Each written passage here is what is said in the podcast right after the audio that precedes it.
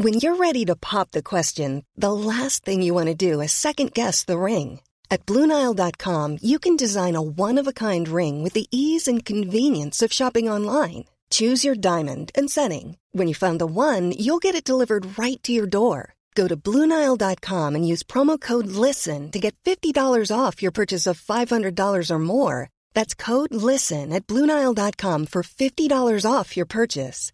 Bluenile.com code LISTEN. There's never been a faster or easier way to start your weight loss journey than with PlushCare. PlushCare accepts most insurance plans and gives you online access to board-certified physicians who can prescribe FDA-approved weight loss medications like Wigovi and Zepbound for those who qualify. Take charge of your health and speak with a board-certified physician about a weight loss plan that's right for you. Get started today at plushcare.com slash weight loss. That's plushcare.com slash weight loss. plushcare.com slash weight loss. Burrow is a furniture company known for timeless design and thoughtful construction and free shipping, and that extends to their outdoor collection. Their outdoor furniture is built to withstand the elements, featuring rust-proof stainless steel hardware, weather-ready teak, and quick-dry foam cushions. For Memorial Day, get 15% off your Burrow purchase at burrow.com slash ACAST and up to 25% off outdoor. That's up to 25% off outdoor furniture at burrow.com slash ACAST.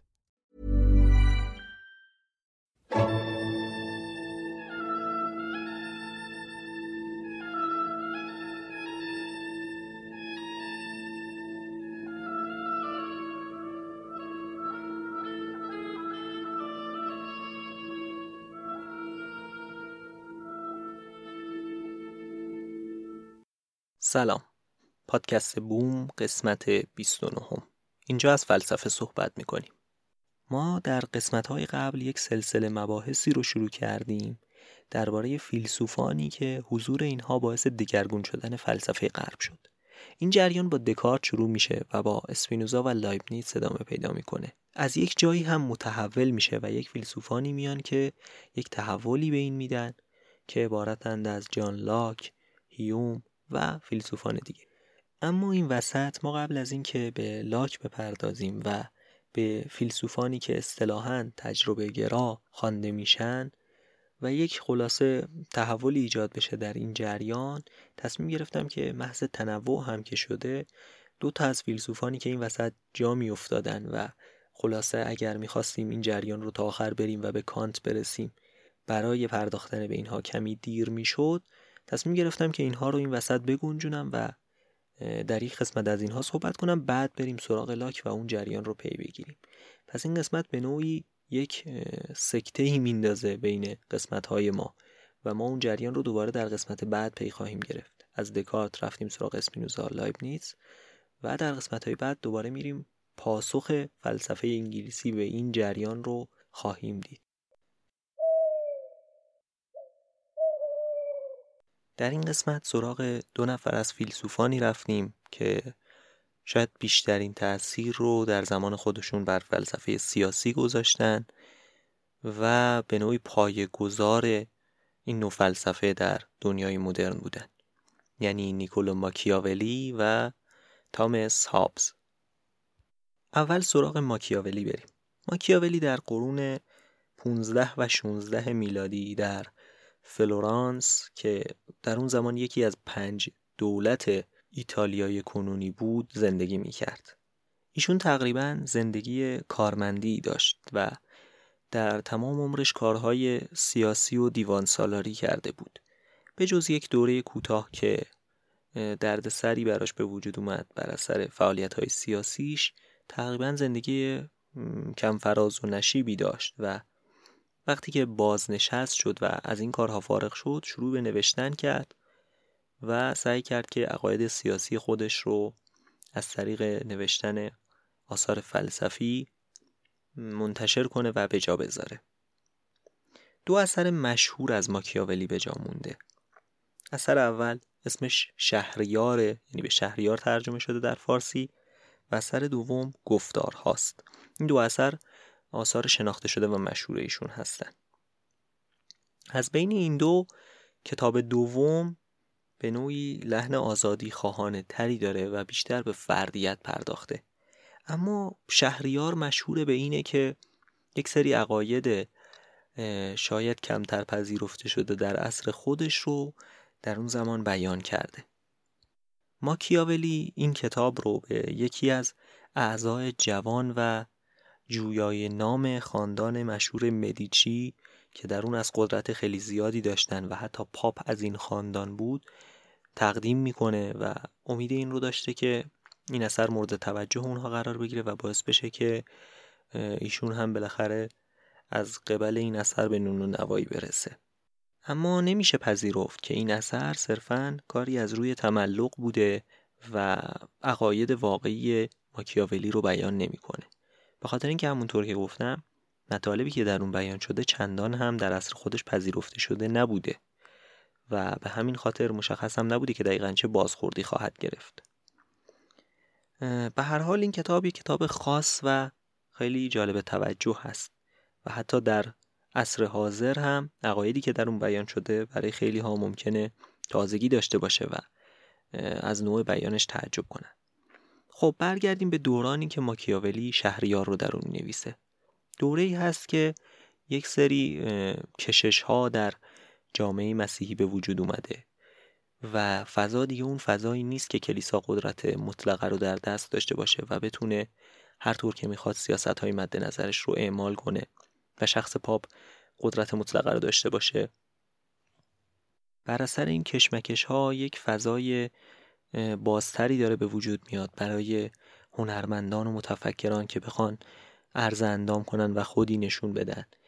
و در مقابل به خاطر اینکه شرایط اقتصادی خیلی فرق کرده نسبت به گذشته و جامعه ثروتمندی داره به وجود میاد که می‌تونه بیشتر هزینه کنه برای هنر و برای دانش خب در این فضا داره یک سری پیشرفت هایی در این حوزه ها به وجود میاد. ماکیاولی در این زمان کتاب شهریار رو تعلیف می‌کنه. کتاب شهریار همونطور که تقریبا از اسمش برمیاد به ویژگی های مناسبی که فردی که می‌خواد بر یک جامعه حکومت کنه باید داشته باشه می‌پردازه. اما در این کتاب برخلاف عقیده رایج در پیش از زمان خودش که بیشتر بر این تاکید می‌کردن که فلان شخص شایستگی حکومت رو داره به خاطر اینکه پدرش پادشاه بوده.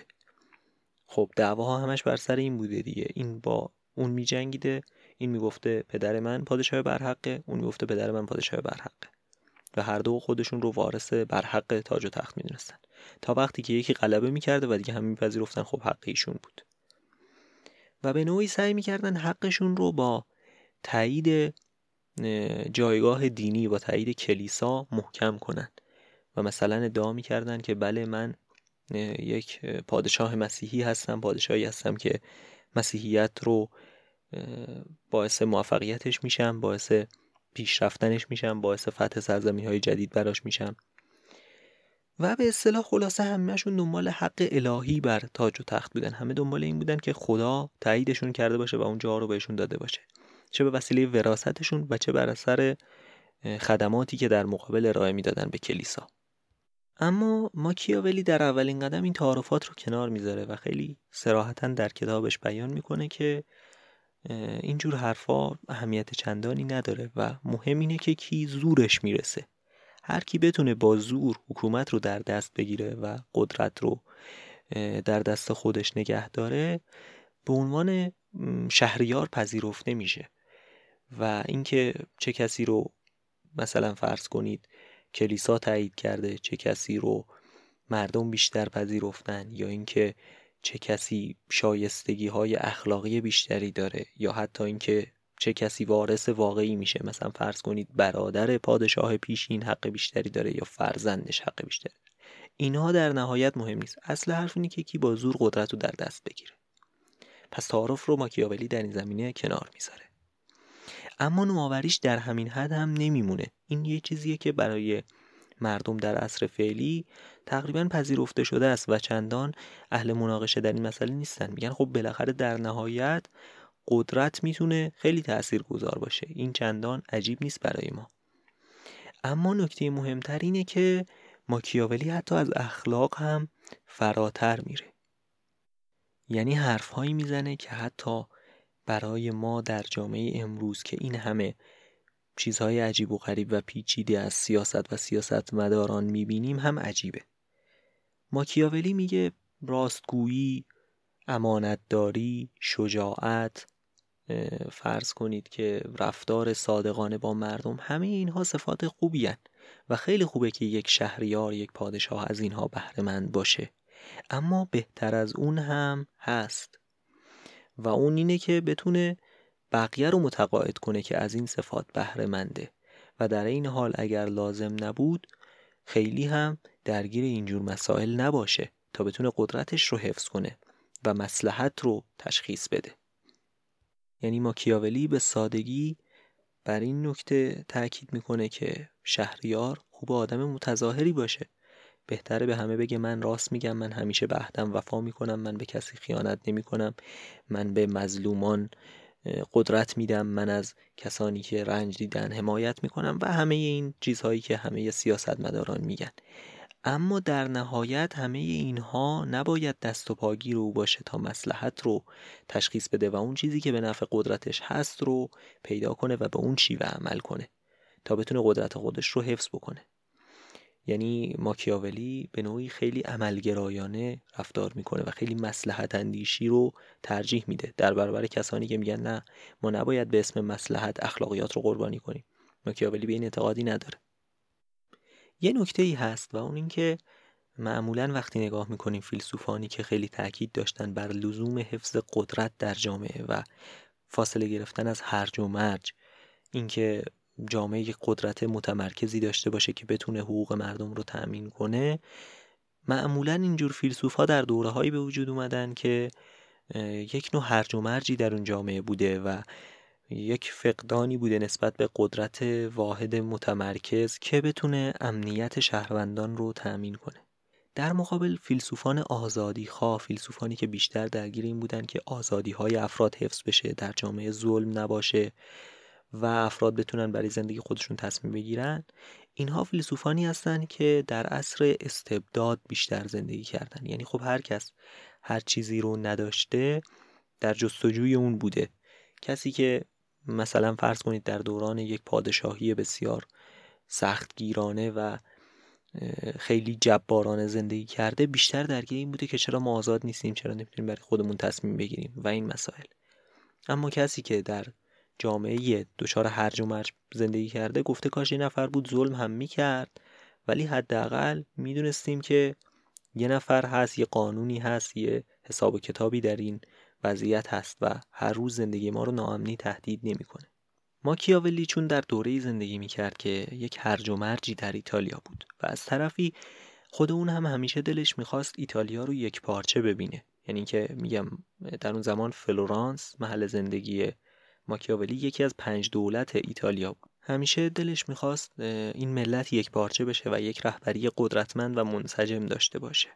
نکته مهم دیگری که در نگاه ماکیاولی هست که در فیلسوفان بعدی هم بعضا به چشم می‌خوره اینه که به شدت بدبین نسبت به مردم و نسبت به نوع رفتار افراد در جامعه‌ای که قانون قدرتمند و منسجمی نداشته باشه.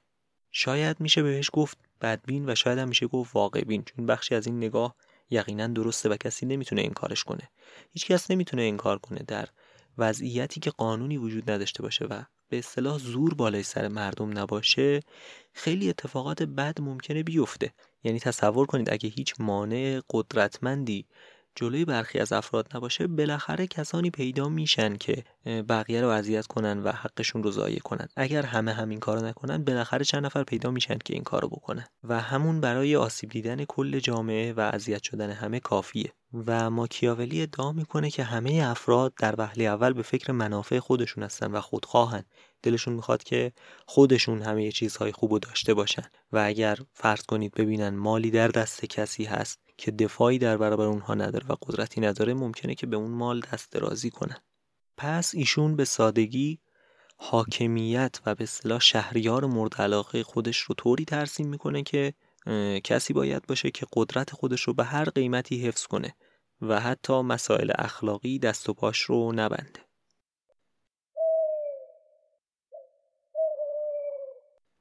فیلسوف بعدی که ازش صحبت می‌کنیم حتی از ماکیاولی هم بدبین تره اما طرز نگاهشون در این مسائل تا حد زیادی به هم شباهت داره. اصلا به همین خاطره که ما در این قسمت از هابز و ماکیاولی در کنار هم صحبت می‌کنیم. با اینکه زمان زندگی اونها کمی از هم فاصله داره کمی که یعنی در حدود یک قرن و محل زندگیشون هم با هم فرق داره. هابز انگلیسیه. ایشون در قرن 16 قرن 16 و قرن 17 میلادی زندگی کرده. هابز رو معمولا جزء فیلسوفان اصطلاحا تجربه گرا به شمار میارن. یعنی فیلسوفانی که اعتقاد داشتن معرفت شهودی معرفت از نوع ریاضی و هندسی برای دانش از محسوسات عالم کافی نیست و اصلا اون روش اینجا کار نمی‌کنه. اینکه ما بشینیم فکر کنیم و بفهمیم عالم چطور کار می‌کنه چطور به وجود اومده جوابگو نیست. باید بریم نگاه کنیم و از اونجا به نتیجه برسیم. حالا گرچه اتفاقا هابز چندان شیوه استقرایی رو نمیپسندید. یعنی اینکه شما نگاه به یک مورد کنی و حکم درباره کلیت کنی. یا اینکه سعی کنی کل موارد رو ببینی و از اونجا حکم کنی. و اتفاقا به هندسه گرایش زیادی هم داشت و علاقه زیادی به روش هندسی داشت و خودش یک بود. با این حال ایشون به هیچ وجه اعتقاد نداشت که میشه با روش اقلانی کل عالم رو احسا کرد و درباره همه مسائل به قطعیت رسید. و ایشون اتفاقا از اون ماده گرایان سفت و سخت هم هست. یعنی اعتقاد داره همه چیز از ماده است اصلا جوهر غیر جسمی وجود نداره. و همچنین یک جبریه به تمام معنا هم هست. کلا معتقد انسان یه جورایی مثل ماشینه و خلاصه شما انسان رو کوکش می‌کنی یه مسیر رو میره. و اختیار چندان معنایی نداره در این قاموس. ایشون همچنین نامگرا هم هست و مثلا اعتقاد داره که کلمات مفهومی فرض کنید مثل شجاعت مثلا مثل صداقت یا مثل چیزهایی که ما اصطلاحاتی که در دانش ها به کار میاریم در فلسفه اینها چیزهایی که مصداق خارجی ندارن و ما به ازای خارجی دقیقا ندارن که ما با دست بتونیم بهشون اشاره کنیم اینها فقط نام هستن و بر اساس اون نامه که زیل یک مجموعه میان و معمولا اصلا مفهومی ندارن. اما اون چیزی که درباره ایشون برای ما خیلی جالبه فلسفه سیاسیشه. و خب این از یک نگاه انسان شناسانه شروع میشه که چیزی شبیه به همون چیزی است که ما در ماکیاولی دیدیم. یک نوع بدبینی خیلی شدید. یعنی هابز اعتقاد داره که کلا انسان برای انسان مثل گرگه. هر انسانی برای انسان دیگه مثل گرگه. یعنی شما وقتی یک انسان دیگری رو می‌بینید کلا در مواجهه با اون دارید فقط به منفعت خودتون فکر می‌کنید و اینکه چطور میشه از این انسان یک نفعی به دست آورد. آیا حتی با آسیب زدن به اون میشه ما به یک منفعتی برای خودمون برسیم یا نه؟ اگر به خود ایشون می‌گفتیم این دیدگاه شما خیلی بدبینانه است عمرن نمیپذیرفت. یعنی می‌گفت هر کسی وقتی می‌خواد مثلا به سفر بره با خودش سلاح می‌بره. حالا الان که دیگه البته پلیس هست و شاید همه سلاح هم نکنن اما خب اون زمان این رایج بوده. یا اینکه میگه هر کسی شبا در خونش قفل می‌کنه. وقتی می‌خواد بیرون بره در خونش قفل می‌کنه. یا وقتی ما امروز نگاه کنیم می‌بینیم که همه روی کامپیوترها و موبایل هاشون رمز می‌ذارن. خب این به خاطر چیه؟ به خاطر اینکه ما به همدیگه اعتماد نداریم. همه ما مطمئنیم که انسانهای دیگه بیشتر از ما به منفعت خودشون فکر می‌کنن و دلیلی هم نداره فکر نکنن. دقیقا کار درستی می‌کنن چون که به نفعشونه. ایشون اصلا دیدگاه عجیبی به خیر و شر داره. مثلا میگه خیر و شر میله ما دوست داریم کار رو انجام بدیم به اون میگیم خوب دوست داریم کار رو انجام ندیم بهش میگیم بد. و هر کسی خلاصه دوست داره که همه چیز رو برای خودش بخواد و اینا کار خوبی هم هست. این نظریه منجر به چه نوع نگاه سیاسی میشه و ایشون چه روشی رو برای حکومت تجویز می‌کنه؟ خب ایشون معتقده کلا یک حالت پیشا حکومتی در انسان ها هست. یک حالتی قبل از اینکه حکومتی به وجود بیاد و قانونی تصویب بشه وجود داشته که همه انسان ها همین کار می‌کردن. می‌زدن تو سر کله هم هر کی زورش بیشتر بود یه چیزی رو به دست می آورد اما اون هم دوام چندانی نداشت. چون انسان بعدی که می‌تونست اون از دستش در بیاره همین کارو می‌کرد. و خلاصه هیچ دوامی در مالکیت ها و در حتی چیزهایی که ما به عنوان حق برای خودمون می‌شناسیم وجود نداشت. انسان ها بالاخره از این وضعیت خسته میشن و دلشون می‌خواد که یک ثباتی داشته باشن. دلشون می‌خواد که امنیت داشته باشن و ذهنشون آسوده باشه. چند لحظه بتونن فارغ بشن از این فکر که حالا چطور از خودم دفاع کنم حالا نفر بعدی که بیاد چطور باش بجنگم. و انسان ها دور هم جمع میشن تصمیم می‌گیرن که یک قدرتی رو تفویض کنن به یک نهادی بالاتر از خودشون. تصمیم می‌گیرن که دولت تشکیل بدن حکومت تشکیل بدن. اسم این کار رو می‌ذاره پیمان اجتماعی. یک نوع پیمان اجتماعی بین انسان ها شکل می‌گیره. اما نکته اینه که ایشون اعتقاد نداشته که این پیمان اجتماعی یک نوع واقعی تاریخیه. بلکه این تحلیل ایشون از نوع پیشرفت اموره. حالا شاید دقیقا یک روز نبوده که انسان ها دورم جمع بشن این فکرها رو بکنن و یک پیمانی ببندن و اینطوری بشه. بلکه میگه این مسئله اینجوریه انسان ها اینجوریه که حکومت رو می‌خوان. می‌دونن که اگر حکومت نباشه همه می‌خوان بزنن تو سرکلی هم. فلزا همه به نتیجه می‌رسن که با همدیگه کنار بیان و یک حکومتی داشته باشن. اما نکته اینه که ایشون اعتقاد داره در اون لحظه که حکومت تفویض میشه به یک نفر این حکومت مطلقه و دیگه هیچ قید و شرطی سر راهش نیست. چون شما اگه بخوای قید و شرط بذاری نمیشه. این دیگه نشو قدرت دادن به کسی و باز هم همون هرج و مرجه دوباره سراغتون میاد. شما وقتی که یک نفر رو به پادشاهی منصوب می‌کنید دیگه باید هرچی گفت قبول کنید. و هیچ چون و چرایی در حرف اون نباید بیارید. پس ایشون یک سلطنت طلب و یک استبداد طلب سفت و سخت بوده. در اصل خودش هم از حکومت پادشاهی دفاع می‌کرده. اما این نوع دفاع به این سبب نبوده که اعتقاد داشته پادشاهان حق الهی بر مردم دارن. نکته مهم اینه به همین خاطر کاریشون پیشروی بوده و یک خلاقیتی درش بوده. چون قبل از اون خیلی ها بودن که می‌گفتن بله پادشاه باید هرچی میگه ما گوش کنیم چون خدا گفته که برف پادشاه گوش کنید. اما ایشون قضیه رو عوض می‌کنه و یک نوع دیدگاه انسانی به قضیه میده انسان رو محور قرار میده و میگه که اتفاقا مردم با همدیگه برابرن. هیچ برتری بین پادشاه و رعیت وجود نداره. اما این کاریه که به نفع ماست. این به خاطر اینه که از هرج و مرج جلوگیری بشه. باز نکته جالب در کار ایشون اینه که ایشون اعتقاد داره اصلا خیر و شر مطلقی وجود نداره و قدرته که خوب و بد رو تعیین می‌کنه.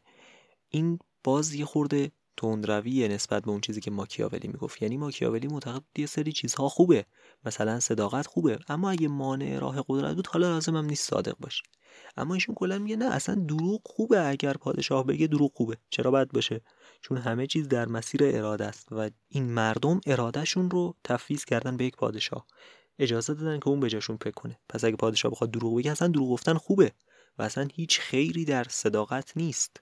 پس ایشون معتقده که تمام قدرت باید یک جا به اون پادشاه تفویض بشه و هیچ محدودیتی نمی‌شناسه کمان که خیلی از فیلسوفان بعدی خیلی از این مسیر رو رفتن اما در ادامه معتقد شدن که خب خوبه در نهایت قوا تقسیم بشه. مثلا پادشاه بتونه همه کار بکنه اما یکی هم بیاد رو کار پادشاه نظارت بکنه.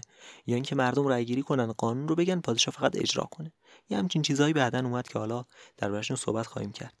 اما ایشون میگه نه. اگر شما یکی رو کردی پادشاه دیگه اون باید حق تمام و کمال داشته باشه که هر طور می‌خواد تصمیم بگیره. و بعد از اون هم پادشاه بعدی رو خودش می‌تونه تعیین کنه و شما حق اعتراض ندارید.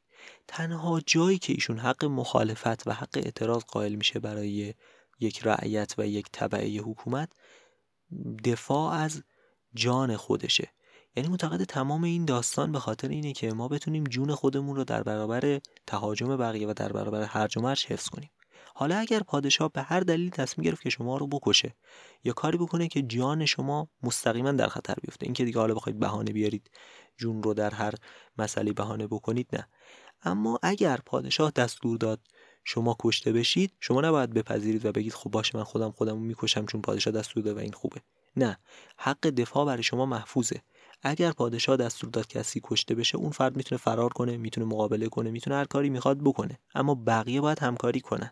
در هر جایگاهی که باشن باید کاملا تبعیت کنن و تابع پادشاه باشن.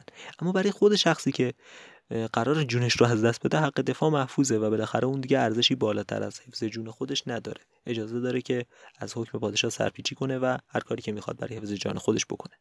خب یه خورده هم از زندگی خود هابس صحبت کنیم. همونطور که گفتم ایشون خب سلطنت طلب بود در عصر خودش. اتفاق خیلی مهمی که در دوران زندگی او میفته اینه که در این دوران برای یک دوره نسبتا کوتاه پادشاهی در انگلستان سقوط می‌کنه. حالا از شانس این بوده.